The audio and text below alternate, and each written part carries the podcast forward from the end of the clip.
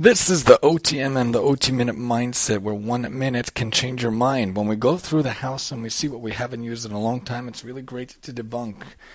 You know, books I haven't used in a long time, little machines I haven't used in a long lots of things I haven't used in a long time, the uh, achotkas and whatnot. It feels so great to get rid of it. Some few things can sell on the selling groups in my town, and some things in the giveaway groups when I just don't need it and it can have another new home. Feels so good to majorly debunk and to actually see, you know, different spots and have more storage available and more room available.